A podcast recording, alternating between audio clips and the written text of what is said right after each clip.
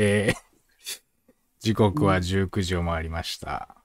えー、それ言うのなんかこっぱずかしいやろ。そうですね。いつも北尾さん言ってくれるけど、ね、あれよ、うん、あれようやっぱ言える言える人ってなんかちょっと言える人言えない人いますよね。うん、俺それ言えないタイプ。いや僕もあんまりあのなんかなんかな、なんだよ、ね、恥ずかしい。何が恥ずかしいんだね。あれだからもう台本感すごいじゃないですか。そのそうやね、ね、あれをやっぱ毎回。ちょっと言ってみようか、じゃあ俺が。言います?はい、えー、時刻はじゅうくじを、えー、少し回りました。いや、やっぱ笑いますよね、ちょっと。いやいや、ほんとほんと。なんか、あのー、その、うん、やっぱ言うときってこう、フラットに言わなきゃいけない感じが難しいですよね。そうだね、うん。アナウンサー感っていうか。いや、あれはやけ、北尾さんはやっぱあの世界がすごい好きなんだろうな。いや、そうですよ。あの辺やっぱ、吉田さんと違うなと思います。あんま好きじゃないでしょ。あの、なんていうかこう。そうね。なんか、うん、そうね。なんか、そうやね。予定調和的な、なんかあの、一回俺 ジェイコム の、はい、なんか下関人図鑑みたいなのに、うん、あの、出させてもらった時に、そうそう、あれ、多分よ、なんか。うんうん、あの、なんとかかんとかとか言って、うん、でもそれがもうとにかく超嫌でさ、うん開始ギリギリまでこれちょっとやめませんか僕の時だけってずっと交渉しよったもんね。結局じゃあ、やったんですか?やったね。やっぱな何なんだろうな。で、や、やった後に一応パンチラインは残しとったよ。あの、これはもう絶対もう意味がないけどやめた方がいいっていう。なるほど。一応抵抗したぞっていうのを、うん。そうそう。ちょっと、ちょっとやっぱね、ローカル感が出すぎるっていうかね。うん。うん、あれがね、なんか、ちょっとね、あ、なんかピンポンだったよ。北尾さん来ましたね。はい。お待たせしました。すいません。はい。はい、よろしくお願いします。はい、じゃあ、もう前工場終わってますから。もう、はい、もう今始まったところです。ちょうど。もうバチッと終わってますよ。はい。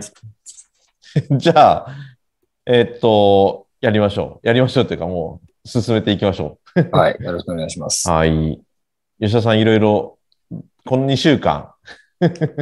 そうですね。先週も本当すっかり忘れてて、あのー、浜活ついてから気づきましたね。月曜日ってことに。子供たちが家にいるのが基本土日しかうちはいないので、まあ日曜日感覚でいたんですけど、うんうん、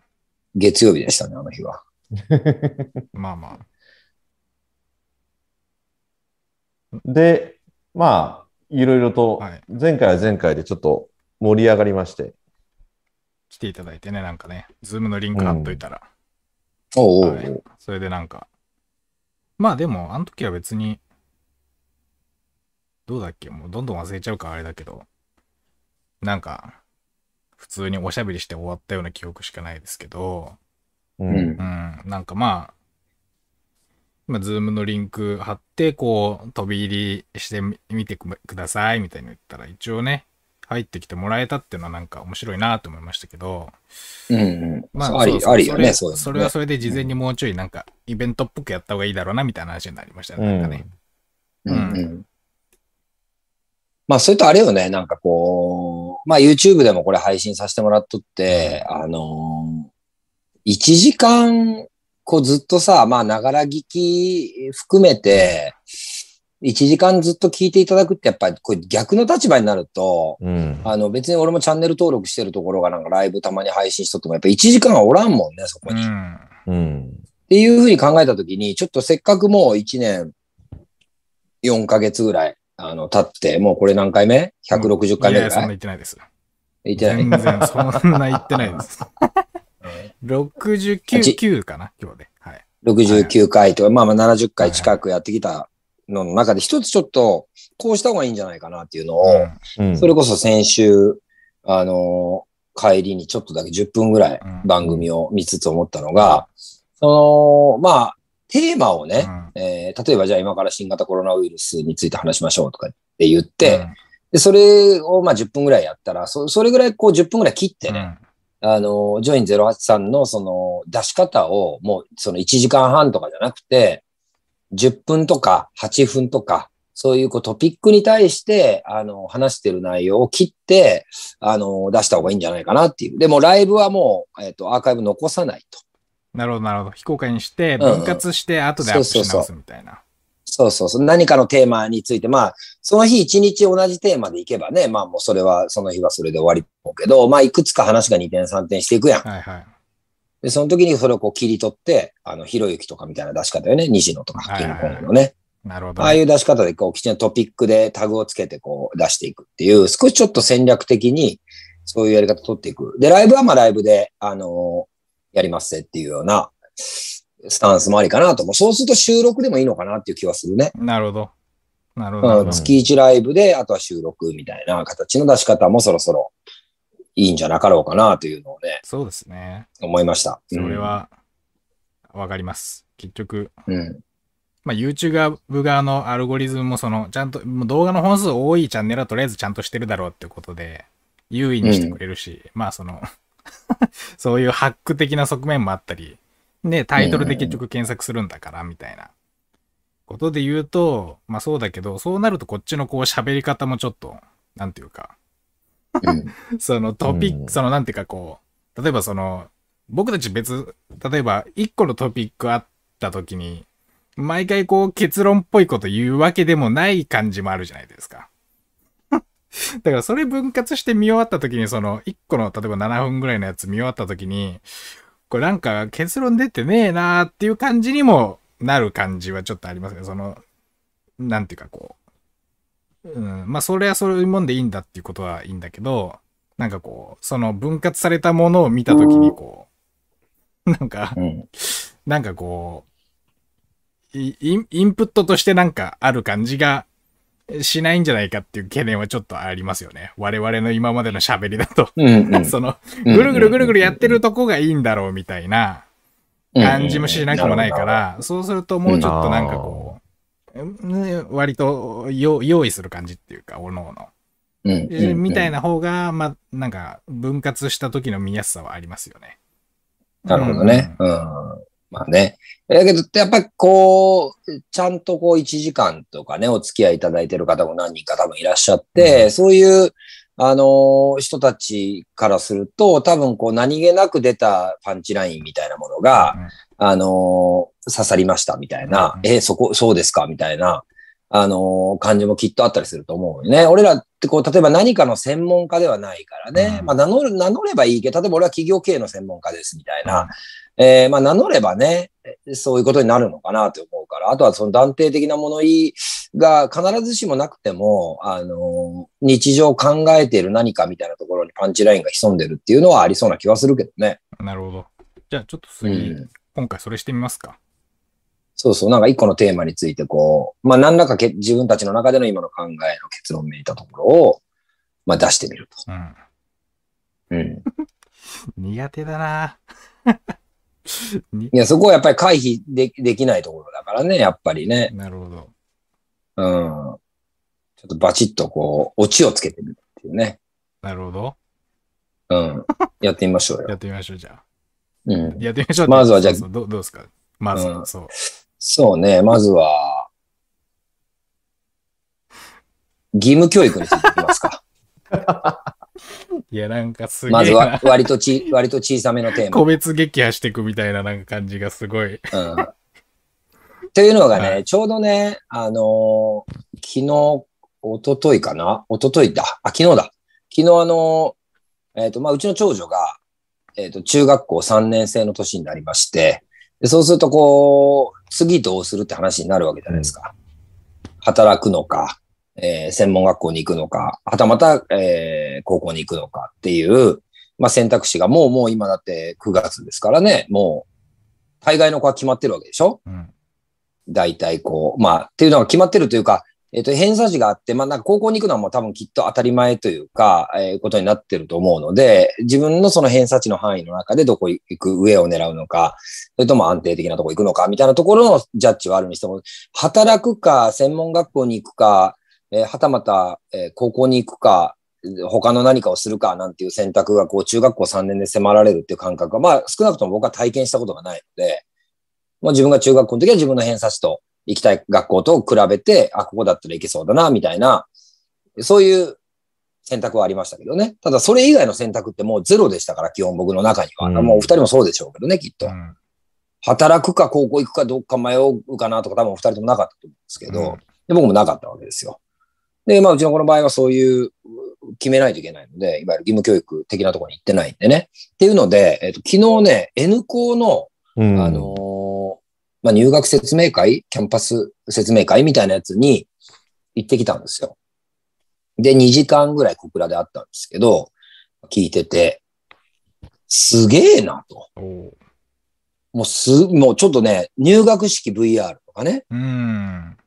うん。で、基本オンライン。うん。で、えっと、まあ、大体、まあ、えー、基礎学習的なもので必ず必修で受けてもらわないといけないのは、大体いちにち平均いちじかんからいちじかんはんぐらい。あとは自由でいいですと。うん。で、クラウド上に結があって、自分の好きな学びたいことをやってください。なんならやらなくてもいいですよと。ただ、そのいちにちいちじかんからいちじかんはんの、まあ、基礎学習で年間いっかいテストがあって、それをクリアすれば、えー、高校卒業資格が取れますよと。うん、で、いちねんかんで、えっと、高校に行く日はよっかかん。うん、夏と冬ふつかずつが、あの、実際のリアル。ああ、なるほど。あ、校舎に。あとはもうオン、オンラインで OK ですよというような、まあ、スタンスなわけですよ。ざっくり話すとね。うん、で、まあ、やってる内容も、なんか、えー、例えば、えー、政治部とかって部活に入ると、それこそ安倍元総理であったりだとか、石破元幹事長だったりだが、えー、特別講師として、まあ、オンライン授業をやってたりとか、その道のプロですよね。例えば声優アニメーターみたいな感じだと、プロのアニメーターが来てとか。で、投資部とかっていう部活は、あの、村上ファンドの村上さんが講師で、みたいな。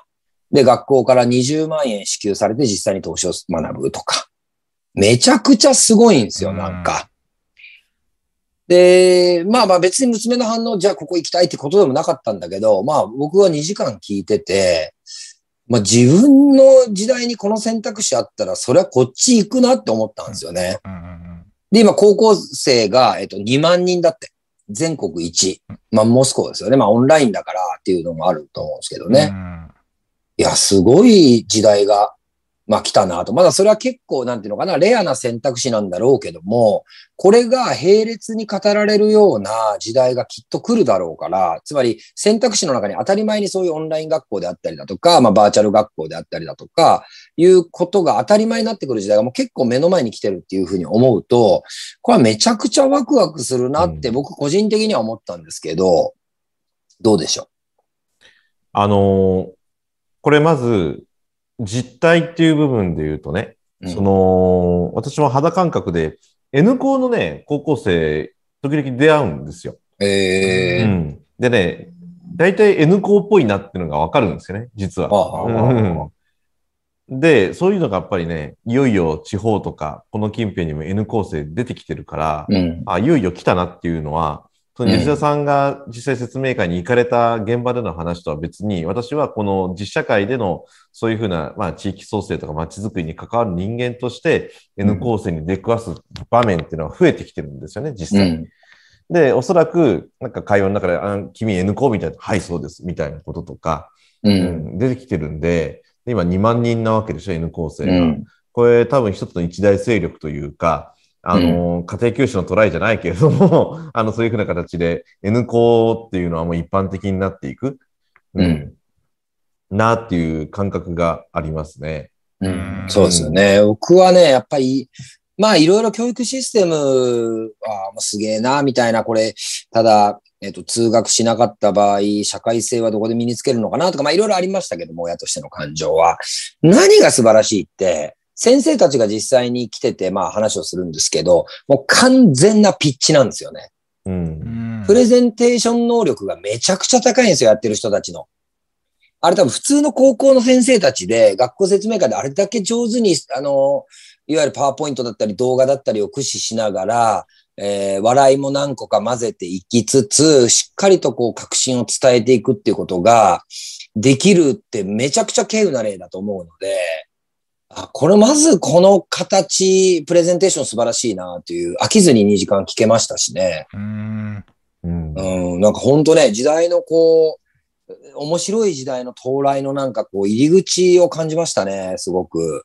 それはあるでしょうね。うん、あのちなみに今日、違和感というタイトルが入ってるんで、今日ちなみに画面に名前という肩書きを入れてないの、これわざとですか？な名前をそうするんだし、ね、まあ、いやなんか北尾さん後から来るしこうぐちゃぐちゃってなるかなと思って消しといたんですけど、まあ、今日はけ な, なしでやってみますか。あとの研修のしやすさもあるかなみたいな、うんうん、消しときましたけど、いやいやいや、いいんじゃないですか。うん、なるほど。まあ、あの、本当 N 校は、今、一番日本で勢いのある学校じゃないですかね。そんな感じでしたね。そんな感じで出てましたね。うんうん、なんか、あれなんでしょう。なんかリス、スラックだって、スラックとかで基本も、なんか や, やるんでしょう、うん。そうそうそう。ね、クラブみたいなのがあったり、その中に。うん、ね。オンライン部活ね。いやいや、だからもう本当、アクティブラーニングを地で言ってるし、うん、でまさにね、そのナラティブ教育とかいろいろありますけど、もう全部横文字の教育業務で使われてるのは全部 N 校やっちゃってますよみたいな。いやほんとね、そんな感じででしたね。まあほんとなんか、うん、うん、新しい時代の到来みたいなのをね、すごい肌で感じられて、でこれはきっとスタンダードになっていくなっていうか、うん、うん、でスタンダードになっていくときに、まあ本当にこう子どもたちが選んでいけれる選択肢の中の一つに、まあ間違いなく入ってくるだろうなと。あとはまあ金銭的なところの、まあ私立学校ぐらいお金がかかるっていうところのこのハードルがどれぐらい、あの、競合が出てくることで下げ、下げられるかっていうところに、まあ、普及は作っ、あのー、かかってるのかなというふうに思いますけど、センセーショナルでしたね。うん。うん。うん。どちらがいいとも言えないですけどね。うん。そのが、うん、学園生活というのの中で人間的な摩擦を学んで社会性を身につけていったりとか、うん、えー、かすごく抑圧的な環境の中での体育祭とか学園祭でのはっちゃけみたいな、この、えー、わびとさびというかね、緊張と緩和みたいなのを体験するとか、えー、非常に理不尽な先生、理不尽な先輩を体験することによって社会の厳しさを学ぶとかっていう、こうリアルならではのね、学べるところっていうのも当然あるし、でもオンラインになると自分の興味があることを別に何にせよこうやれるというかね、ちょっとずつつまんでいって自分のやりたい方向性をこう定めていけれるっていう。だから自分のやりたいことを見つけるという意味においては出会う確率は格段に N 校の方が上だろうなというのは実感しましたね。うん。コメントでオンライン部活ってどうやるんだろうって来てますよ。なんかオンラインでやるんです。あの、えっとね、例えば、えっと、アニメーターとか シージー とか、えっと、例えば、こう、コンピュータグラフィックとかを書く場合は、そのスラック上で、その部活のスレッドに自分の作品を投稿して、それに対して み, みんなのこう意見を集約していったりとか、あとはそこにプロフェッショナルの人が入ってくれて、添削をしてくれたりとかすることで、まあ、部活が成立すると。で、まあ、もちろん、あの、ニコ生超会議とか、そういうところでの発表会だったり、まあ、みんなで、オンライン学芸会みたいなのをマインクラフトで体育祭とか文化祭をやったりするので、マインクラフト上に自分の作品を持ち込んでとか、うん、もう本当に最先端を振り切ってる感じ。逆に、あ、逆にどうなんですか？普通のいわゆる部活ってなんかサッカー部とか、そのフィジカルな運動の部活とかって あ,、うん、あるんですか？ないよね。だってオンラインの学校ないけど。そういうのはちょっとできないってことですよね。もう、うん、そのデジタル表現とかにもう振り切っちゃってる。そうね。デジタルの中で、えっと、まあもちろん地域との交流とか、その、えー、今度はキャンパスが北九州に、小倉にもできて、うん、小倉キャンパスに、えー、行くこともできるし、そこに仲間が集うことももちろんできるから、フィジカルなつながりがゼロっていうわけではないけども、うんうん、ただこう、結局こうセグメント化されていってるわけじゃん、今世の中って。うん、あのー、歌のトップじゅうとかっていう俺たちの時代は、もうそれこそ中森明菜とか近藤正彦とかをみんなが聴いてる時代。うん、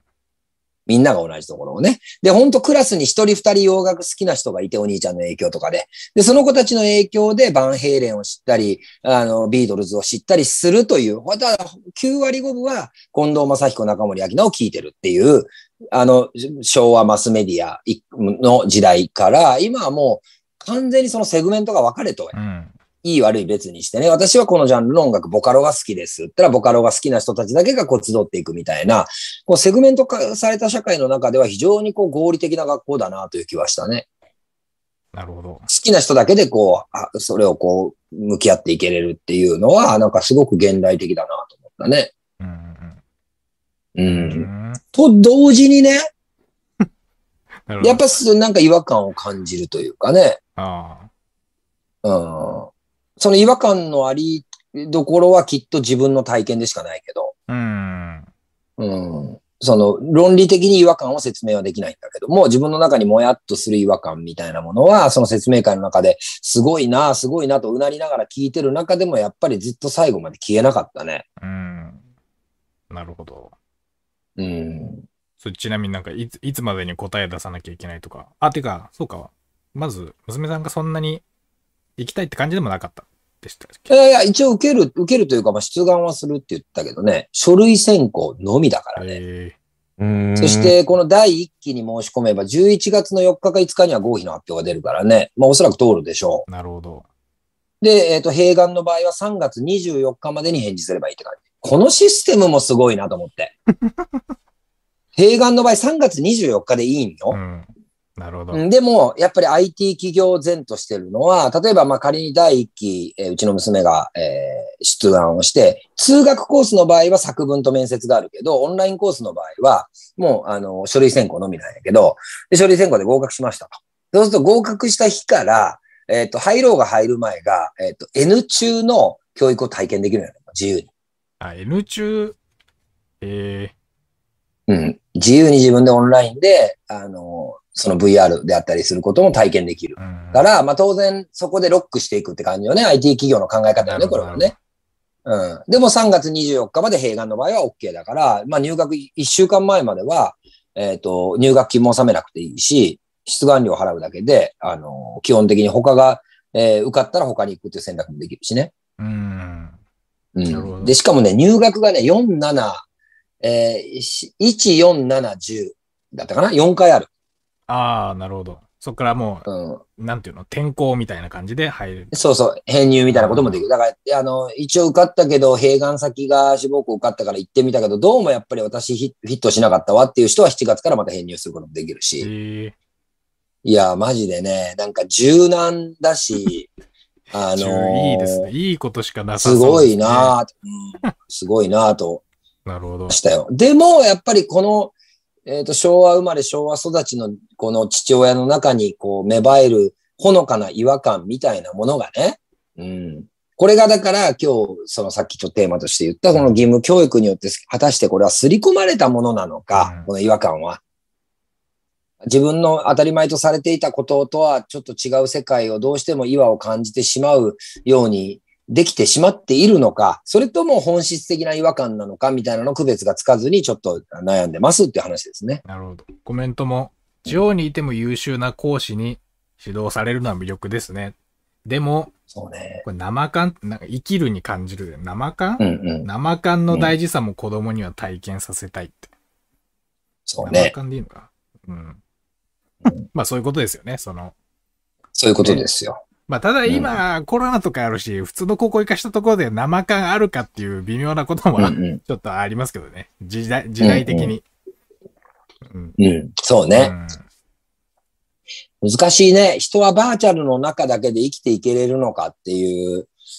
うん、まあ、極端なところを言うとね。うん、なるほど。うん、難しいことだなぁと思うね。自分が体験したことであれば、なんか、その体験を振り返ってね、あのー、この違和感の説明をつけることができるんやろうと思うけど、体験してないからね、もうフィジカルゴリゴリの時代に、その、酸いも甘いもフィジカルで体験をしてきて、まあ部活、それこそ先輩からの、えー、可愛がり、もう中田翔の日じゃないよ、俺らの高校時代なんて。うん、で、そういう状況先生にボコボコされるとかさ、あの、怖い、あ、隣の高校に恐喝されるとかさ、まあそういう、こう、理不尽極まりない体験もたくさん、で、もちろんその中で恋をしたりとか、あの、友達ができたり喧嘩をしたりとか、いろいろこう、生の、本当に生々の体験をね、経てきた人間からすると、うん、学校がクラウドにあるってどうなのっていう、あの、違和感はやっぱり拭えんよね、これね。もうこれ、これがジェネレーションギャップかな、うん、まさに。でも逆に、うん。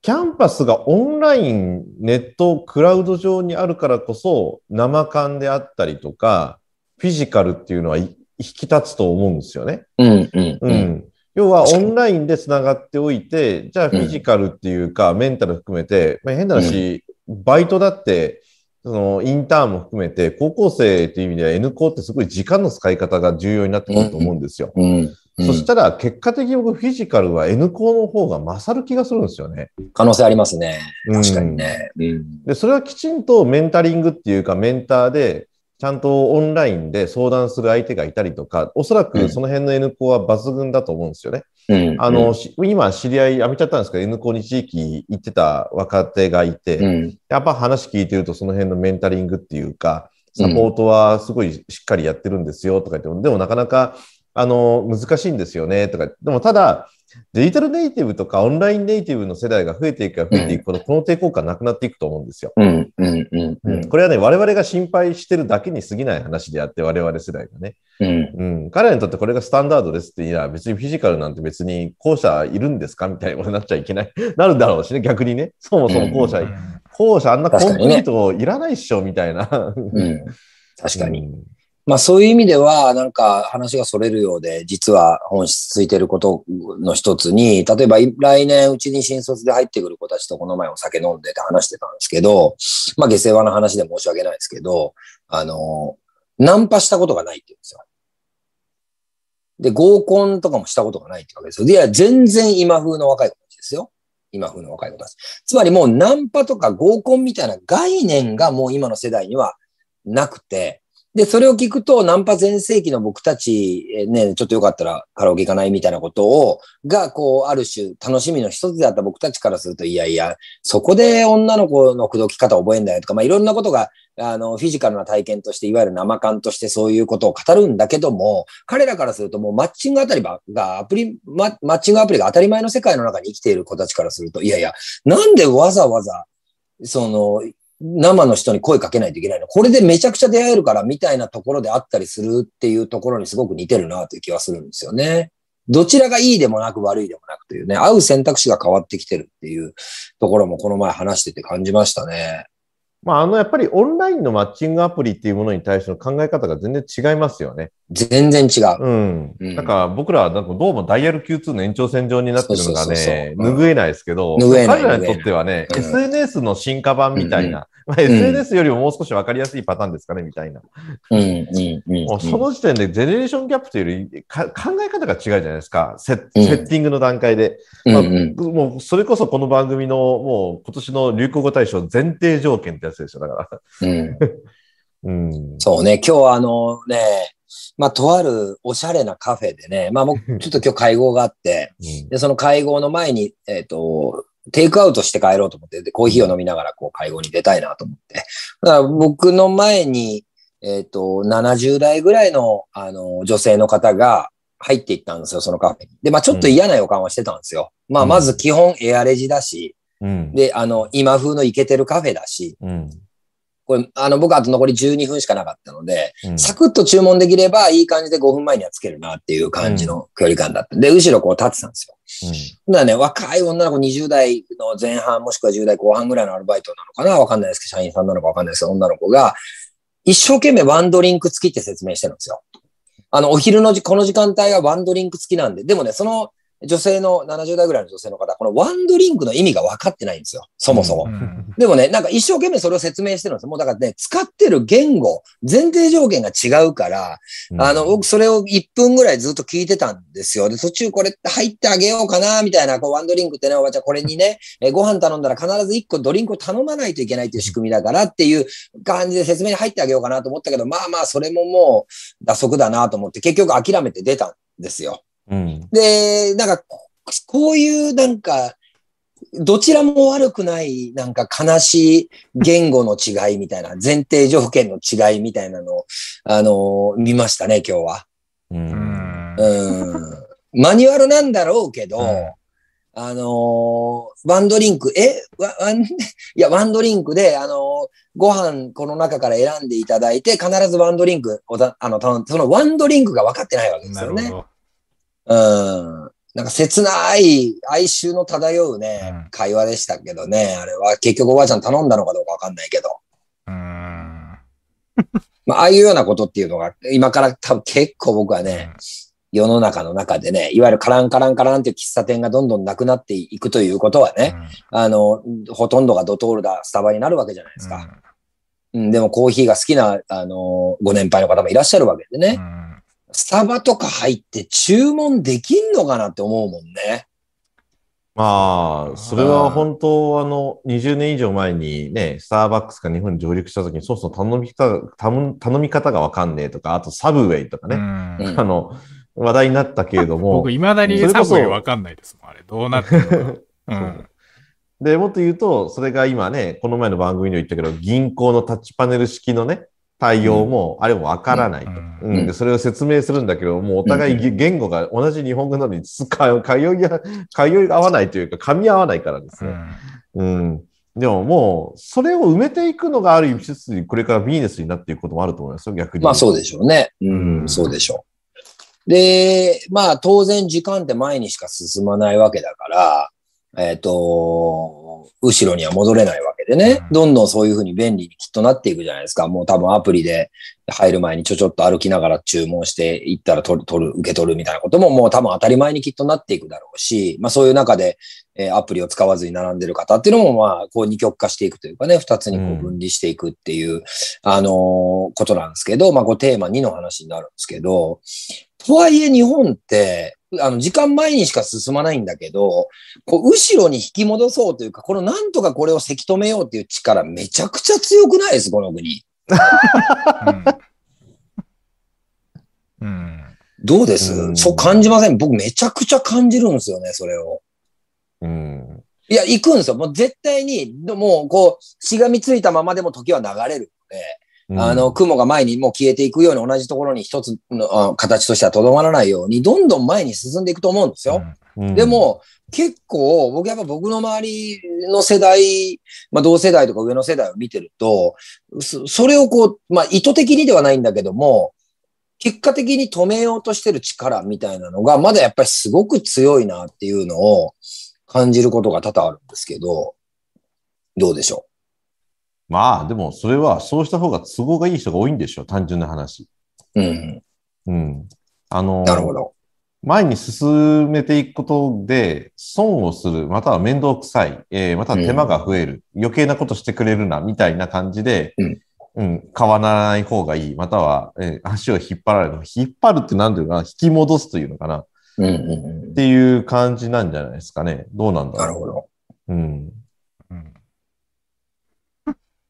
どう、どうなんですかね。わ、わかんないけど、なんか、具体的な話で言うと、なんかあります?それは。いや、例えば、えっと、イーティーシー レーンと普通レーンが未だにあるっていうことも多分その一つだろうと思うし、うん、えっと、改札口ピッてやるのと、あの、切符入れるのが二つあるのも多分そうだろうし、うん、あんなサクッと全部変えた方がいいと思うけどね。うん。うん。だからもうどんどんどんどん本来は、えー、かなりスピード感を持って便利になっていくっていう、あのー、ことじゃん?ああいう イーティーシー カードにしても、あのー、ああいうタスポとか、えー、イコカとかスイカとかってまさにそのペイペイとかね。でも、やっぱり、あの、まだまだ両方置かないといけない。で、これって例えばあれでも言えるよね。あのー、ワクチンパスポート、えー、電子証明取ったのが いちパーセント でしょ?全、全体の。うん。うん。で、こういうふうにこう、遅れていってしまった理由ってのは多分きっとそこにあってね。うん。うん、だから、ワンドリンクわかんない人がいるだろうから、えー、こういう形の仕組みにしようとかっていう、こう別の仕組みが日本で生まれてくるのを僕はこう、ある種、えー、前に進む力をこう、後ろに引き戻す力なんじゃないかなっていう表現してるんですけどね。なるほど。どうなんでもその、うん、あ、でも、なんていうの、それが日本の良さであり、日本の課題なのかもしれませんよね。その、そうしない方がいい人もいるのも事実であり、うんうん、そうしてもらった方がいいっていう、この二つの、いや、相場な的発想じゃないですか、日本って。両方良くしましょう、みたいな。これが、まあ、なんていう、例えばベトナムとか中国、もっと言えば中国なんて一党独裁の社会主義、今共産主義でも、変えるって全部ガラッと変えちゃうじゃないですか。うんうんそれが、ある意味、あの、今の時代に、まあ、マッチしてるというか、この技術革新のスピード展開でいうと、中国のやり方なんてもうまさに、もうテンポよくどんどんどんどん進化していくじゃないですか。うん。うん。で、やっぱり日本っていうのはそれに合わないんでしょうね、今の技術進化のスピードに、日本のやり方というのは。うん、まあね。まあでも結果的にあの、給付金とかね、例えばイギリスとかの例を見ると、もう所得だったり売上高が政府のあの、まあクラウドと結びついてるから、保証に対してももう即日給付でしょ、うん、で、あの、手続きもオンラインで完結してすぐに振り込まれるっていうような、所得に応じてとか売上に応じて保証のバランスが取れるみたいなところって、めちゃくちゃご理にかなってるじゃないですか、それって。こういう、いわゆるクライシスみたいなことが起きた時に、やっぱり、その、えー、強さ、まあ、テクノロジーの意味みたいなところって本質を発揮するわけで、で、今回僕らの国はどうかというと、もうあの全部ハガキで、あの、書いて送って、銀行口座登録して、まあ、やっと振り込まれてみたいなことをやってるわけじゃないですか。うんうん、で、政府があの、小さいマスク配ってみたりとかするわけじゃないですか。うんうん、で、保証金もなんか、えー、一律ろくまんえんだ、はちまんえんだとかって、いや、大きいところはおかしいだろうみたいなことになったりとか。うん、なんかこれ、ことの顛末は全てそこが起因してると思うんですよね。うん。うん。だからなんか、その、スパッとこう、前に行くべきもの、僕は別に全てが進化する必要、進歩する必要はないと思ってて、日本的ないいことは残ればいいと思ってるんですよ。別に駄菓子屋さんにペイペイが入ってる必要ないと思うし、あの、今まで通りの商いで、それを望む人はそれでいいと思うんですけど、うん、ただ、全体最適みたいなところを考えると、もっとデジタル化を進めておくべきことっていうのは多分たくさんあるんだけども、それ含めて全てじゅっぱ人をからげにして、えー、前に行く力とブレーキの力、だからアクセルを踏みながらブレーキを踏むっていう民族性があるから、だからそれを今回これを体験してもまだ変われないとするならば、まあまあ逆にもうアナログに戻った方がいいんじゃないかと思うぐらいですもんね。うん、うん、無理にせずにね。なるほど。デジタルね。なんかでもその、さっきの、うん、イーティーシー とかのやつとかはなんか、その、じゃあ イーティーシー も入れないと通れませんみたいになった時に、その イーティーシー 事前になんかやるコストとかが、俺たちが全部合わせ、まあだから結局さっき言ったみたいに、行き着く先が中国っぽくなるっていうか、もう国が言ってそういう風に全部決まっちゃったからもう従うしかないみたいなことも、うんうん、まああるんで、まあ両方意見聞いときましょうみたいなのは、まあわかるけど、それが結果としてね、その個人の給付とかみたいなめとこではやっぱうまくいかないわけだし、うん、なんかこう、どうしたらいいんですか、個別に、なんだろうな、その、だってさっき、なんや、やれることを探していくのかな、うん、なんか。結局、ね、その、僕前 ディーエックス の話とかしましたけど、なんか、どっかの国は、もう国の名前忘れちゃったけど、その、地域の若者がお年寄りにデジタルを教えるプログラムがちゃんとこう、行政で用意されてるみたいなこととかあるし、うん、やっぱその辺ちゃんとやっていかないと、結局コストがどんどん膨らむばっかり、にこやってるから、システムとして、コスト膨らむばっかりだし、みたいなこと考えると、そこを、まあや、全然やった方がいいですよね、普通にね。普通にやった方がいい。やった方がいいと思う。普通にやった方がいいと思う。うん、なん、うん、でもやんないんだよな。そうそう、やんないのよ。で、これがだから、うん、うん、まあ本当にこう分断を、やっぱ生むんだろうなという気はしますね。だってまあ、普通に、えっと、一昨日ぐらいまで東京いましたけど、あの、別に年齢関係なくみんなサクサク、あの、電子マネー使ってるし、うん、あの、地下鉄で切符入れるのは田舎者の僕ぐらいで、みたいな。あとはもうみんなスイカとか、あの、あのピッピピッピやりながら別に年齢関係なくやってるわけですよ。うんで、田舎の場合はそうはいかないっていう、これなぜかっていうと、まあ アイティー リテラシーの差なんだろうけども、うん、でも、まあ、そうした方が便利だよっていうところをもっとこう、ちゃんとブランディングしていかないといけない部分っていうのが、うまくできてないっていうところがあるのかなという気はしますね。うん。でさっき言ったように、そういう公共機関とかだとやっぱ、まあだからさっきの駄菓子屋の話じゃないけど、まあビジネスっていうか、私企業とかだったら結局もう好きにね、いやいや、うちはもう昔からの現金でやるんだっていう企業があっても別にいいし、うん、別に、まあそれはいいんだけど、その、なんか、パブリックな機関とかが、その強制的に一本化するのは、やっぱり多くの住民にこう、やっぱ変化を求めることになるわけで、そこの働きかけだりーなーってことですよね。行, 行政とかそういう機関、第三セクターっぽいところとかだと。うん、まあ、そういうことでしょうね。ね、まあ、なんか、あれですよね、あの、吉田松陰先生が、あの、言った、えー、まあ、かくすればかくなるものと知りながらやむにやまれる大和魂という、まあ、あの、句があるわけですけども、まあ、これは、えっと、吉田松陰の場合は、えー、使い方としては、もうこうすればもう幕府に下手したら打ち首になる可能性はあるっていうのは分かってるんだけども、やっぱり日の本の日本のことを考えたらやむにやまれる大和魂というのが私にはあるんですという意味の句なんだろうけども、でもこれを今の、えー、オカリンの話に僕はすごく当てはまるんじゃないかなと思ってて、今日本が抱えてる、特に僕たち世代、僕たちより上の世代、団塊世代とかが抱えている、えー課題というか、ポイントはそこにあって、つまりね、分かってるわけですよ。うん。例えば、縦割り行政じゃダメだって分かってるんです、うん、行政の中で働いてる人たちも、それに関わってる政治家の皆さんも、その課題には気づいてる。ね。で、それが続いていくと、きっと組織はうまくいかないよねっていう、かくすればかくなるものと知りながら分かってるわけですよ。うん、でも、やむにやまれないわけですよ。めんどくさいとか、うんえー、まあ、それをほじくり返したくないとか、えー、いう、いろんな理由があると思います、各自ね。で、えー、やむにやまれず、何もできない大和魂というのもこれは存在するんだなっていう風なことなんだろうなと思うんですけど、これをね、じゃあ、子供たちにどう伝えるのかっていう話で考えたいんですよね。じゃあ、今言ってるような枠組みって多分みんな大人だから理解できると思うんですよ。まあ、一つ縦割り行政の例でいくと、縦割り行政は良くないよねってことは、そこで働いてるほとんどの人たち、関わってる政治家も分かってると。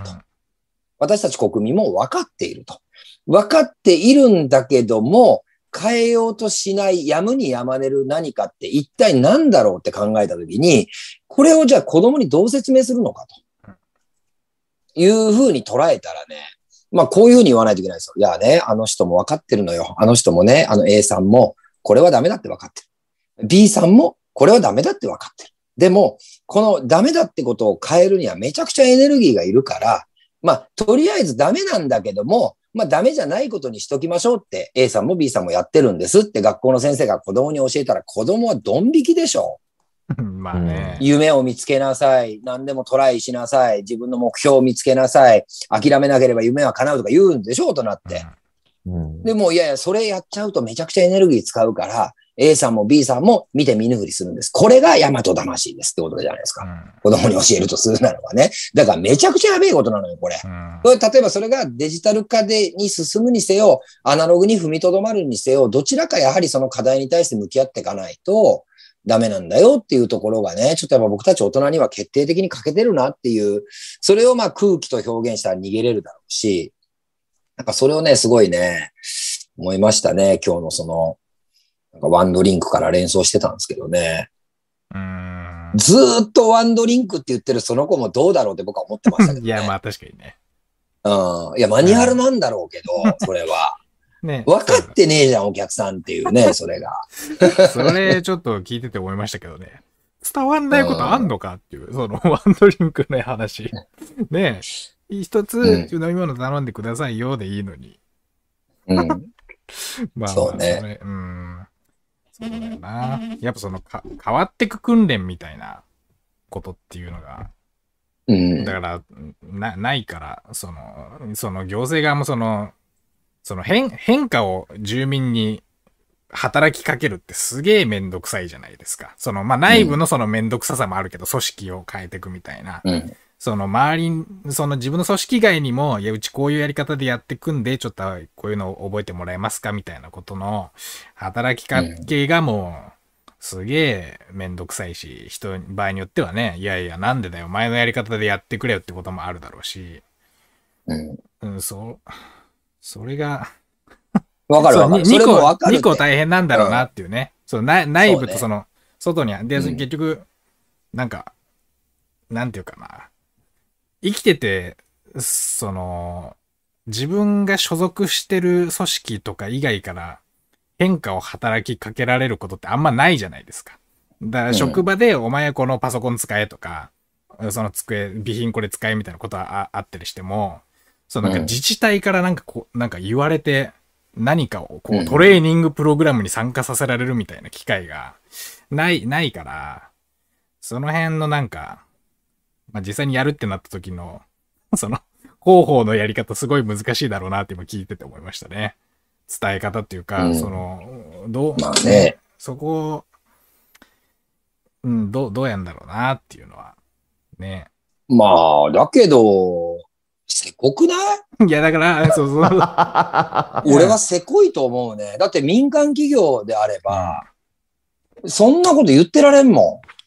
ん。うん、絶対に課題は解決していかないといけないし、課題を例えば解決しなくて逃げることなんて、それはありますよ、僕も。多分北尾さんもきっとあるだろうし、分かっちゃいるんだけど、手をつけたくないことってあ、あるからね、実際。でもそれで、もう ひゃくパーセント 返ってくるんですよ、自分に。やらなきゃ、後に回せば回すほど。うんうん、ね。だから、それで痛みを持ってまた知るわけじゃないですか。あ、やっぱりあの時、あの、ちゃんと向き合っとくべきだったなっていう。じゃあ次はもう、あの、ちゃんと向き合うよりしようって。それ、ずっと逃げてたら会社倒産するわけだから。ね。でも、行政だったり政治って、そこから課題は分かってんだけどねって言いながら酒飲んでたら飯が食えるってのはせこいよね。いやいや、もちろんもちろん。俺はそう思う。も僕も、いや、あります。それはだって僕もやってもらった方がいいし、なんかこの前もなんか、うん、年金のなんかがうまくい、なんかオフィスの本社が引っ越したから変わったから、なんか山口市と宇部市のなんか年金の関係のあれがうまくいってないみたいな、なんか僕がもう一回なんか、うん、なんか書類出して、電話対応してみたいな、なんか意味わかんない謎の時間取られることあったりしたから、いやもうこんなん紐付けろやって思う、思ったけどなんかその、まあそうは言ってもだから実際にこう、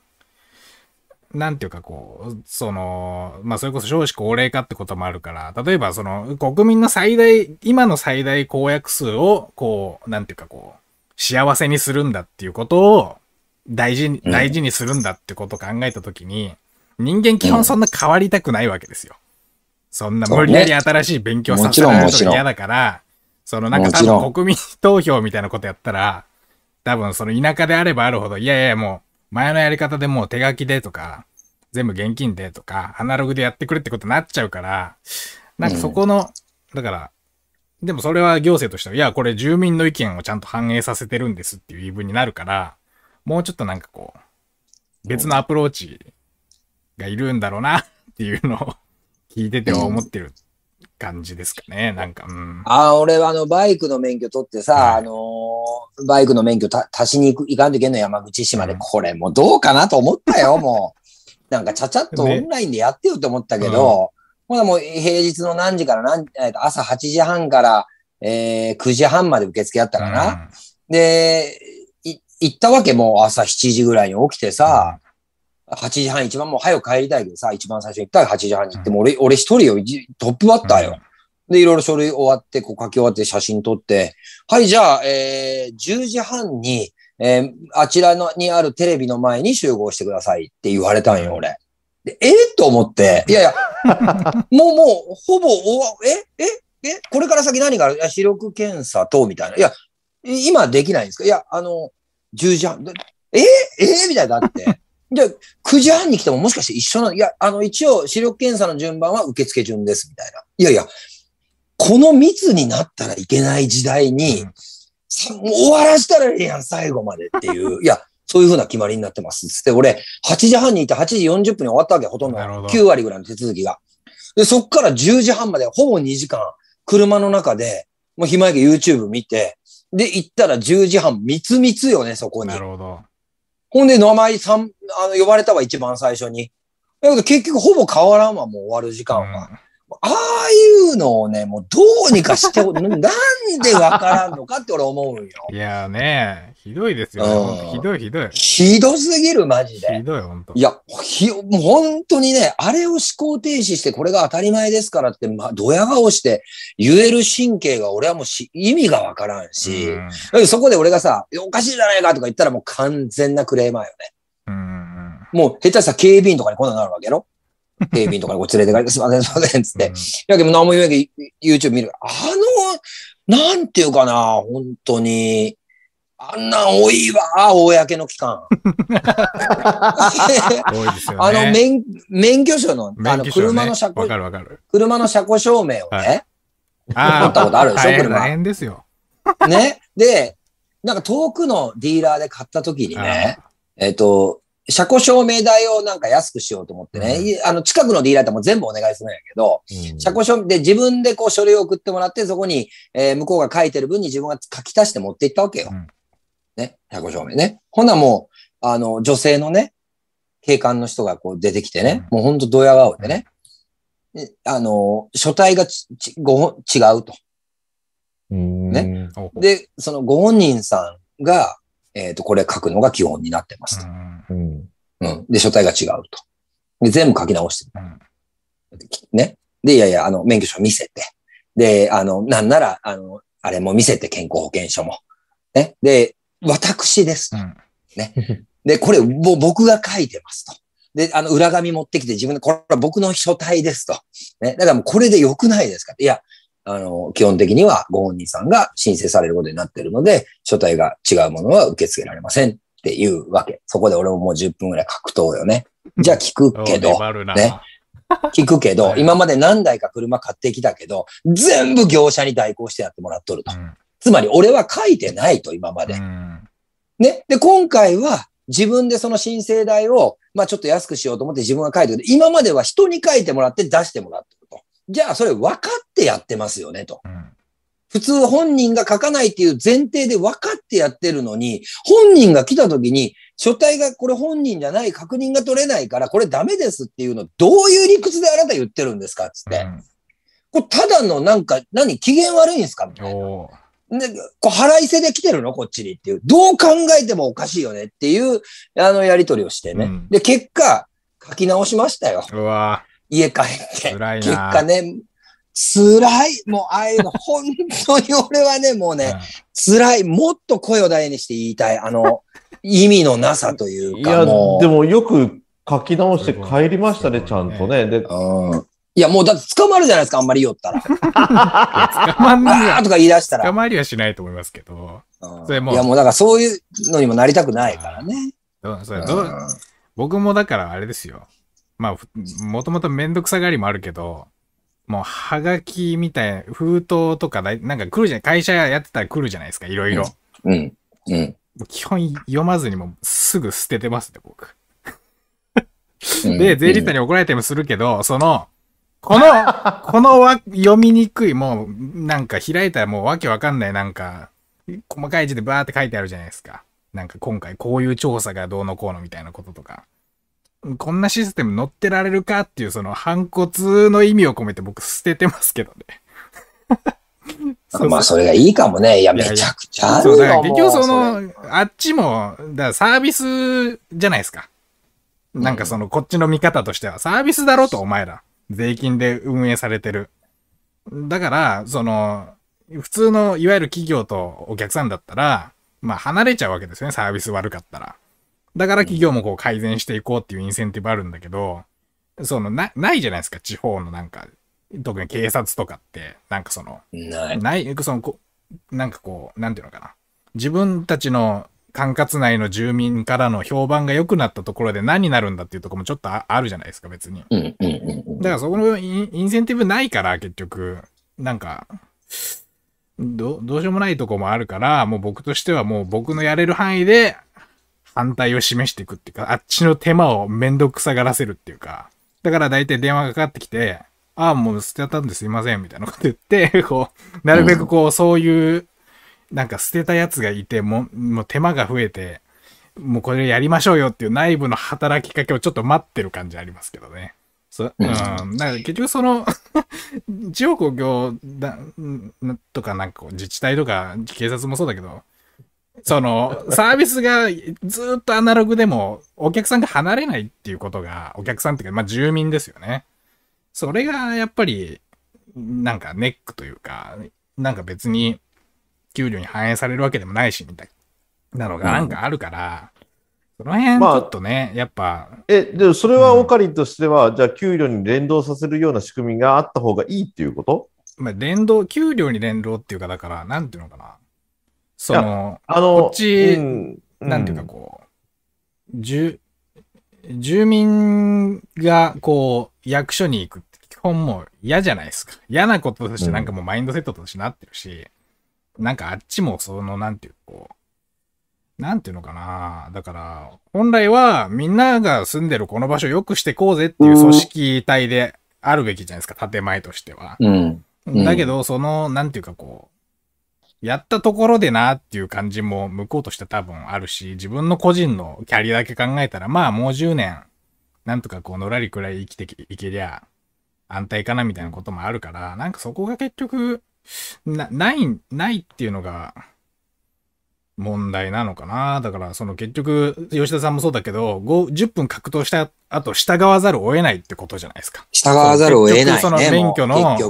車庫証明取るためにはそのアナログでやるしかないってなると、うん、あっちとしてもなんかそのいや別に皆さん困ってませんけどみたいな感じにもなるじゃないですか。そうそう、そのそれ、それ、それがまた態度にも出るんよね。つくじゃないですか。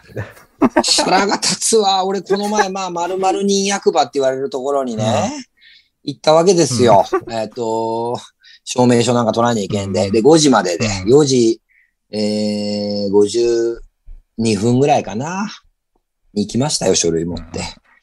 そんな、まず、いや、今日、その担当の先生がいませんと。うん、いや、それはオタクの都合でしょと、それは。あの、ユーザーがこれ金払うって持ってきたんや、書類持ってきとるんやけど、いや、もうごじまでな。うん、まだよじごじゅうにふんやないかと、うん。ラストオーダー終わってないやんっていう。うん、でも結局ね、その交渉人役場のね、あ、交渉人って言ってしまったけどね。あの、割引をもらえんとね、うん、進まないわけですよ、前に話が。ほんでもうね、結局分かりました。じゃあ、いつ来たらよろしいですかと。そうそう。明日のじゅうじには先生いらっしゃるので、明日のじゅうじでよろしくお願いしますって言われて、まあ、行きましたよ、じゅうじにね。でもね、本当に腹が立つ、俺、ああいうの。そう、だから結局、やん、なんやかんやでこっち従わざるを得ないから。そうね。それ、だから。それは、たくさんあるでしょうね。あるの。いや、だからもう、企業で言ったら独裁企業じゃないですか。その、市にいっこ、そうそう、市役所っていっこしかないんだから。うん、だから、やりたい放題。独裁かつ独占ですよね。そうそう、いや、だってもう、交渉人ってね、今、吉田さんおっしゃったから、うん、僕だって交渉人役場で経験がありますよ。うん、あの、うん、法人登記するときに、うん、この番組の前も言ったかな。あの、当時山口で登記するのに、山口の交渉人役場に、それができる人がいないんで、萩に行ってくださいって言われて、萩に行ったっていう。えー、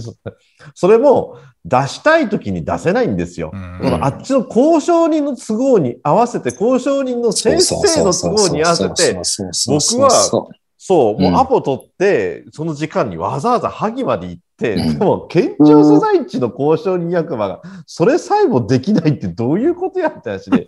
ねえ、でもそれは逆に萩の交渉人の先生は同情してくれましたよ。ああ、大変申し訳ないみたいな感じで。うん、でこれがや、このね、地方の山口という場所の実態ですよって話でね、すごい意気投合した話はしてましたけどね。うん、いや、ほんとね、ああいうところもね、やっぱライバル企業が出てくるのか、まあ、それとももうクラウドでね、オンラインでね、完結できる仕組みがまあ出てくるだろうから、もう、そういう仕事ってなくなるんでしょうけど、だんだんとね、ただもうなんか、その、その立場の中で、えっと、どうやっぱ改善していくのかっていう議論がやっぱ内側から生まれてこない組織って、うん、まあ、ほぼ エーアイ に代替可能ですよね。うん。そうですね。間違いなく。うん。うん、だそういうふうなことが僕そういう意味でも早く進んでくれたらいいなというふうに思うし、うん、で、またなんか今の日本の社会の中ではね、例えばその、えー、交渉人役場が入ってる、えー、ビルにテナントとしてうちも入ってるわけですよ。ね。じゃあ、知ってるわけじゃないですか、それお互いにね。じゃあ僕はそこでギャーギャーギャーギャー言ったらね、その、社員も恥かくしね、あのー、いろんなこと言われるって考えてぐっとこれ抑えるんだけども、あ、切れていい場面だったら、あの、いや、もう責任者連れてこいって話ですよ。うん、何言ってんのとお客さんに。うん、すぐに交渉人連れてこいっていう話なわけですよ。そういうサービスなんだから。うん、ごじまで空いてるわけだから。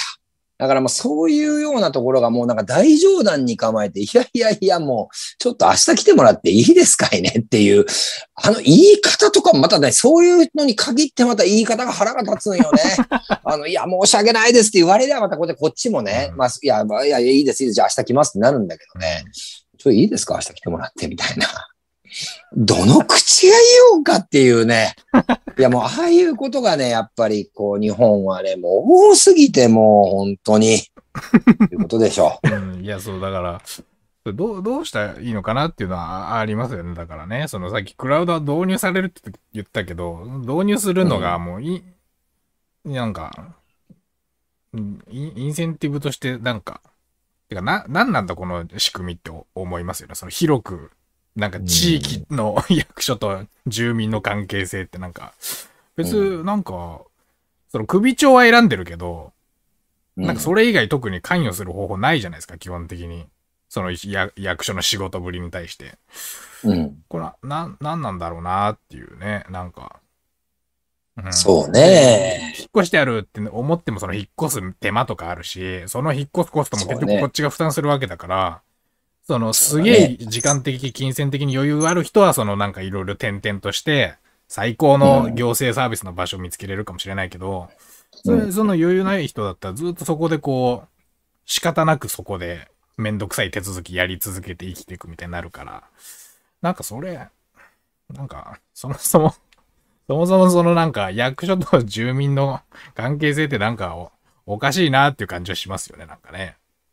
うん。まあでも行政サービスが向上する要因としてさっきの競争意識とか、なんかポイント制とか、うん、なんか窓口の対応を良くしたら人口増えますよとか、なんかそういう見える指標みたいなものを首長がね、そうそう示してみんなでやりましょうって言ったら多分、まあ、ちょっとだけでもいちミリぐらいでも変わるかもしれませんよ。ね、ねだって 住, 住民としては別にその、うん、例えば吉田さんとか北さん、まあ、僕もそうだけどそこの場所でビジネスやってるからその役所と付き合いがあるわけで基本的にその企業のオーナーからしたら、うん、まあ、近場に人口増えたら単純に売り上げ増えるかなとかってこもこともあるし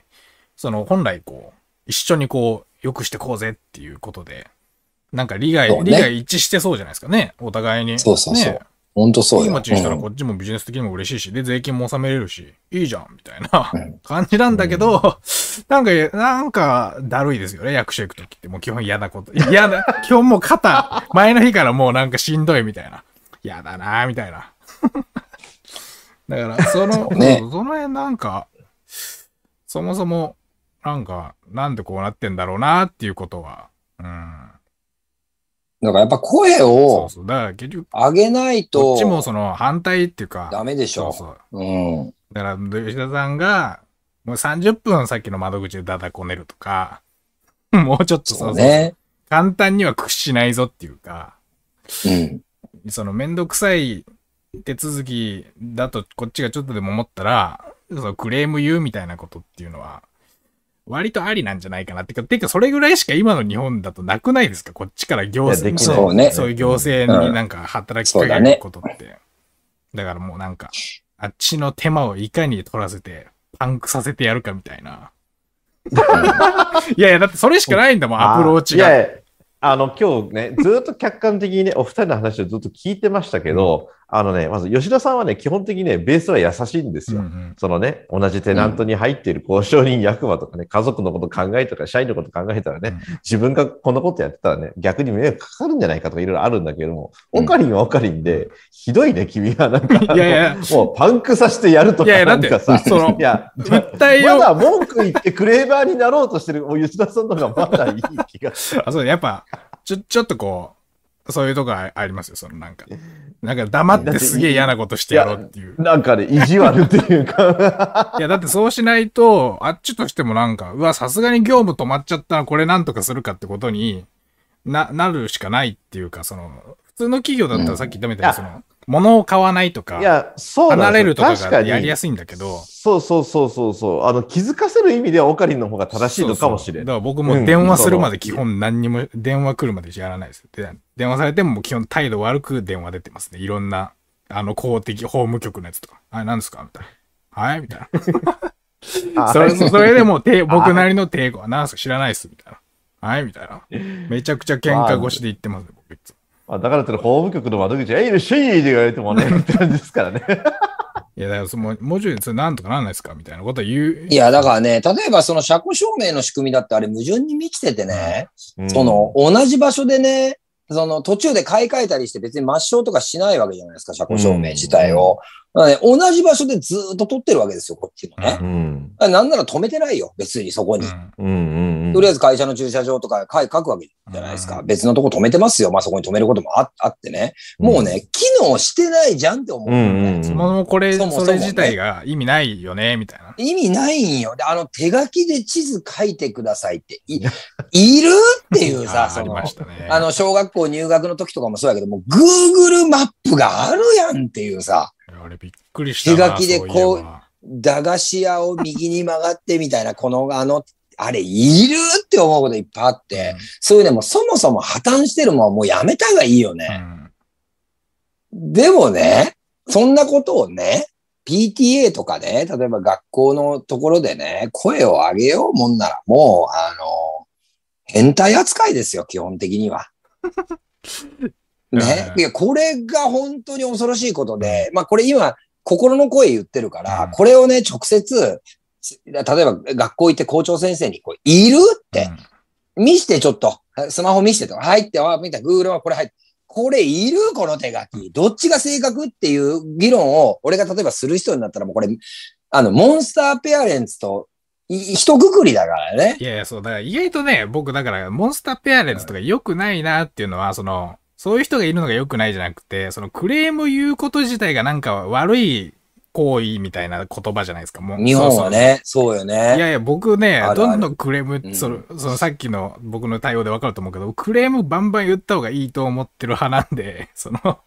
理的。だから、ああいうの、クレームって結構大事だよなっていうか、特にそのね、うん、行政サービスなんてクレームしか基本ないんだから、その不買運動とかできないわけだし、うんうん、なんかクレームってすげえいいことだよなっていうのは、まああんまりこれ言い過ぎるとなんかお客様は神様だ的なことになっちゃうから、その企業とそのパブリックな組織っていうのはもちろん分けて言ってますけど、なんかクレームっていうのは結構時と場合に応じては全然その改善のヒントになるし、いやいやいや、ね、もう今まさにオカリンが言ってくれた改善のヒントというか、これ民間事業者から言わせれば、クレームこそお客様からの気づかせてくれるタイミングですからね。ねね、うんうん、だから全然クレームは出してもらっていいんだけれど、クレームの出し方とクレームを出したところで響く組織かどうかですよね、相手が。うんうん、いやだから日本は労働生産性が低いなんてずっと言われるじゃないですか。うん、ね、労働時間に対して労働生産性が低いと。そりゃそうでしょうと。手書きで書いてもらった地図を前輪の地図と見比べる人がいたりするんでしょ、きっと。ね。そりゃ労働生産性は落ちるよって、それ、その作業そもそもいられて、そういう、えっと、なんていうのかな、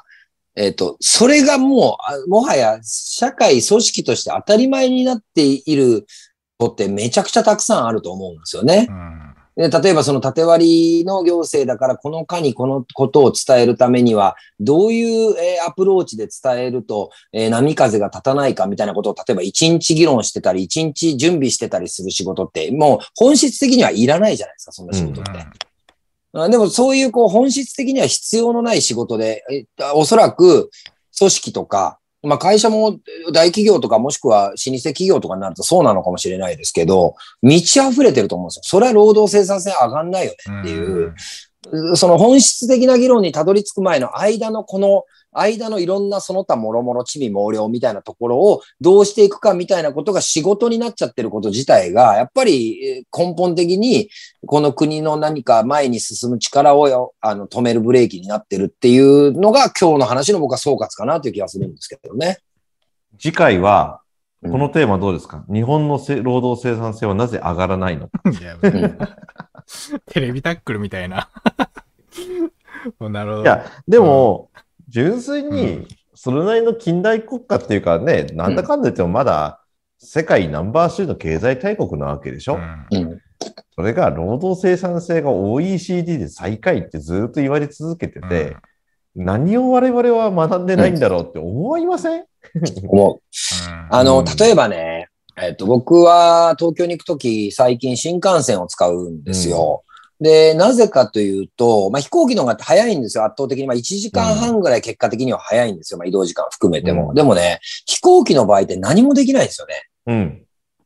でも新幹線って乗ってるよじかんはん仕事ができるんですよ。うん。めちゃめちゃ生産性高いんですよね。なるほど。あの移動の仕方って。とかいうことを考えたりすしながらやるんですけど、これと同じ例で、例えばワーケーションという考え方があるんだけども、まあワーケーション自体やったことはないかわかんないですけど、うん、僕もなんか煮詰まったりすると、えっと、ウズハウスとか行って、あの、コーヒー飲みながらパソコン開いて、えー、パワポとか作ったりするんですよね。で、めちゃくちゃ進むんですよ。うん、でも、それって一見サボってるように見えるじゃないですか。うん。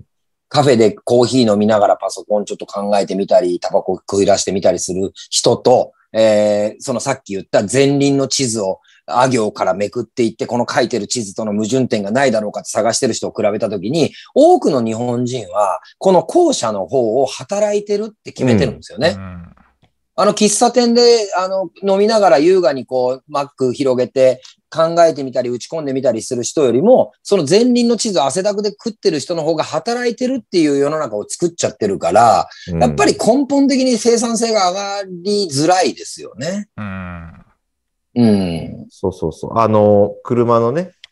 カーディーラーの営業マンとかで有名な話で、月に例えばにじゅうだい、さんじゅうだい売ってるのに、うん、あの人はどこでどうやって売ってんだろうって、いや、普段はもう麻雀に行ったりとか日中ね。だけれども、そこで実は営業したりとか、要所要所でちゃんと数字上げてるから、うん、ね、その、その当人、その本人の労働生産性ってのは著しくやっぱいいわけですよ。だって、うん、サボってる云々というより、実は仕事してるんだけれども、で、数字も上げてると。うんだけれども、ピンポンピンポンピンポンピンポン押してって、車が売れない人でも月にいちだい、にだいしか売れてないのに、仕事してるように見えてる。うん、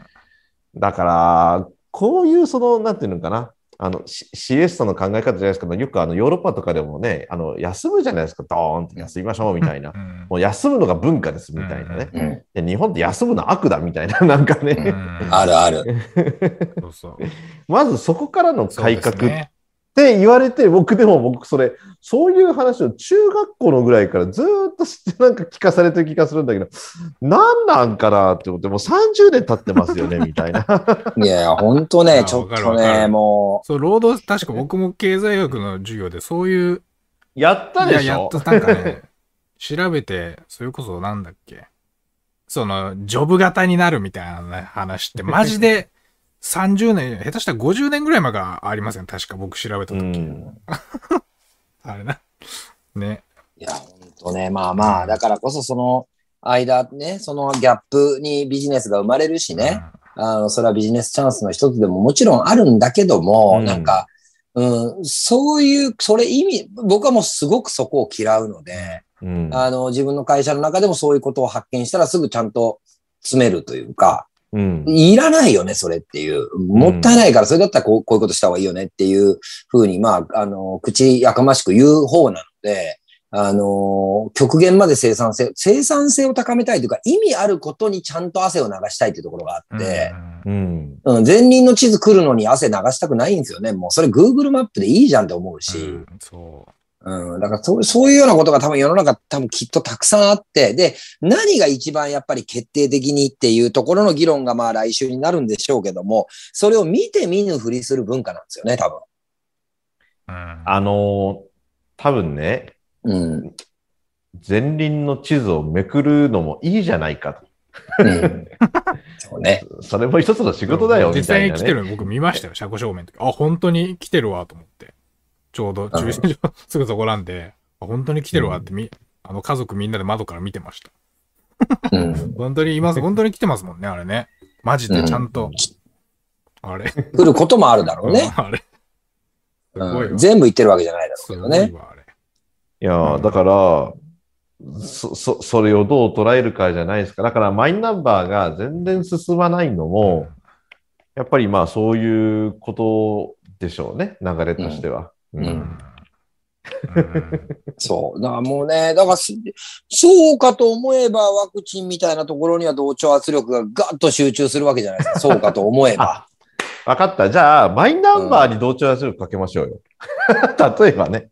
例えばね。例えばねそう、そういうふうにこう、どう、そういう、例えば変化していこうぜに同調圧力かけていくとか、うん、いや、これっていらないよねっていう、シャープこれっていらないよねみたいなことがこうバズるとか、うん、そういうようなことに同調圧力が働けばすごくいい方に進んでいくのに、ねうん、あのー、ワクチン打ってないやつは陰謀論者だとか、そっち側にこうガッと同調圧力が働くっていうところもあって、もう、しんどいっすね、ほんと。本当に。次の週のタイトルの付け方、オカリンに任せますんで、なんかあコメント来てますか？コメント？コメントは、え、さっきあったけど、なんか消えてるな。消えてることになってるんで。うん、はい。はい、じゃあ、今日はその辺で、多分これ以上やると、あの、吉田さんとオカリンが、堪忍袋のが切れてずっと怒ってばっかりになっちゃいけないんで。はい。はい、ということで、えー、いよいよ来週はじゅうがつに入りますんで、はい。ね、早いね。なるほど。よろしくお願いいたします。はい、よろしくお願いします。はい、ということで、えー、皆さん今日も、えー、ご清聴、ご視聴いただきありがとうございました。それではまた来週、ありがとうございました。さようなら。ありがとうございました。